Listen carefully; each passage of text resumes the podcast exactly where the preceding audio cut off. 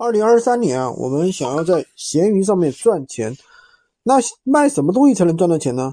就一定要去做高客单的非标品。非标品什么意思呢？就是不是标准的东西那些产品。然后呢，这些东西我们有定价权，要有差异化，就是尽量去做那些别人一下子说不出来价格的东西。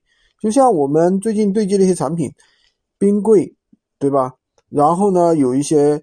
还有其他的一些东西，那你可以卖到一千八，所以可以卖到两千，卖到五六千都可以，中间会有一千多的一个差价。如果你卖一个低价的东西，对吧？你敢百分百往上加吗？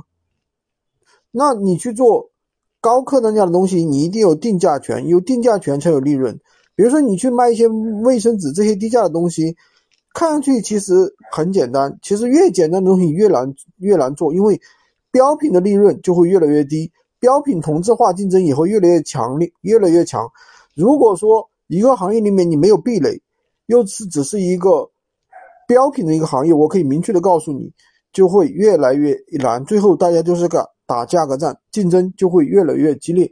喜欢军哥的可以关注我，订阅我的专辑。